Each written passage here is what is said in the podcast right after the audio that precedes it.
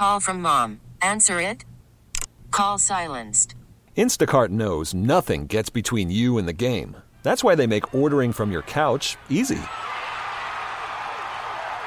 Stock up today and get all your groceries for the week delivered in as fast as 30 minutes without missing a minute of the game.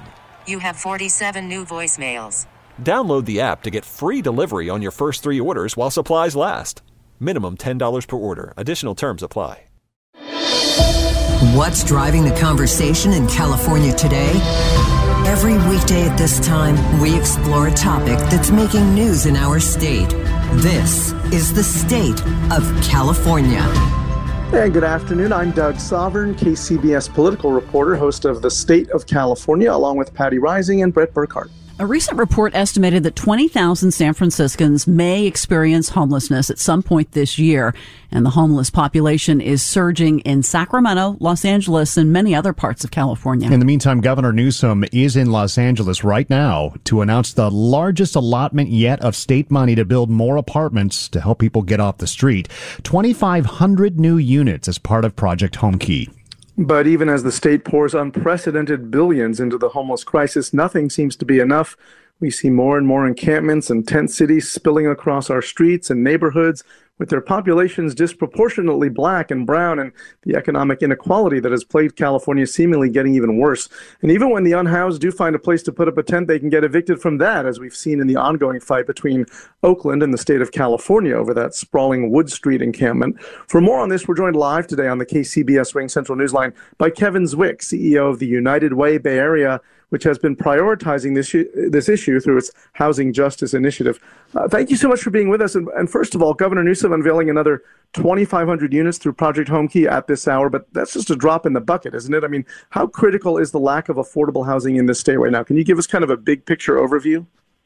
Yeah, well, thanks a lot for having me, Doug. As you mentioned, United Way Bay Area, we work every day to mobilize the Bay Area to get to the root causes of poverty, and to build equitable pathways to prosperity. And we do this through delivering critical support to our neighbors who might be homeless, who are experiencing hunger and the like. And, you know, what we know is that losing a roof over your head is devastating and destabilizing.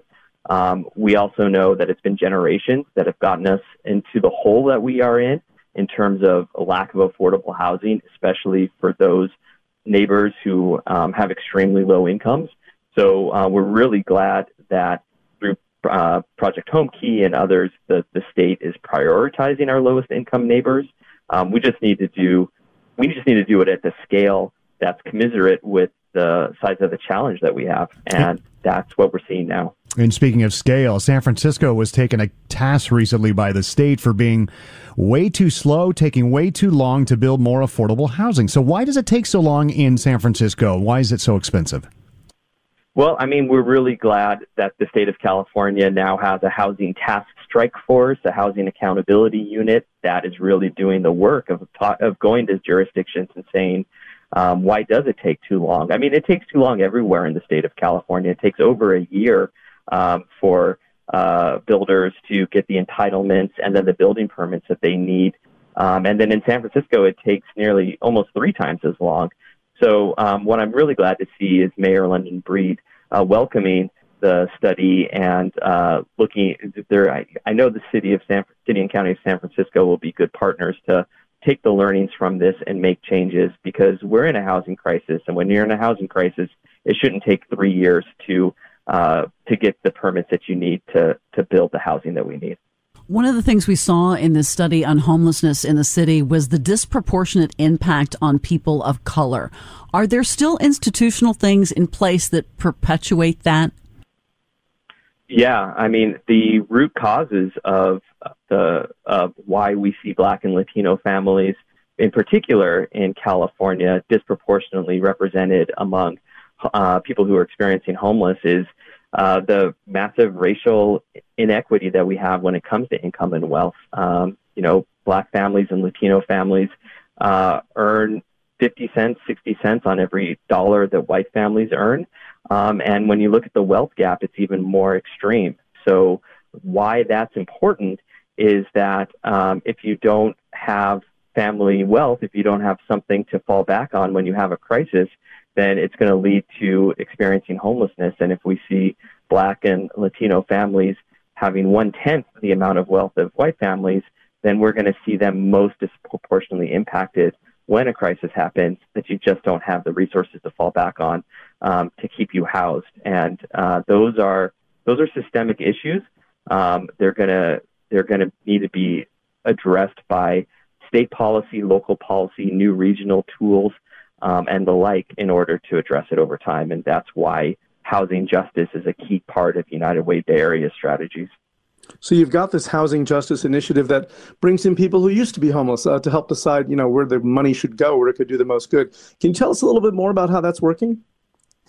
Yeah, well, this past year, we launched our housing justice initiative, and one key component of it is that we awarded over $1 million in grants to 30 different Bay Area nonprofit organizations on the ground doing critical housing justice work. And these grants were given to organizations from Solano County down here to San Jose as well.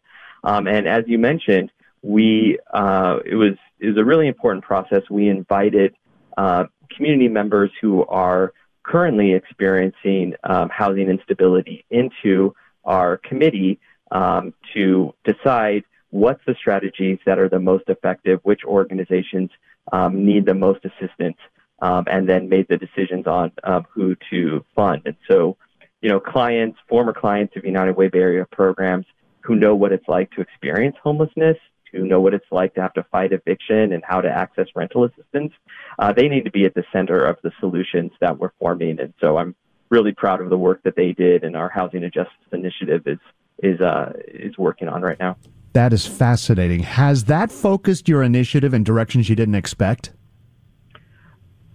I think, yeah. The truth of the matter is that people who are experiencing instability definitely have different perspectives than those of us who have, worked in the field our whole lives, and our staff as well. And it's really important to, as we do this work, to center the experiences of people who are the most affected.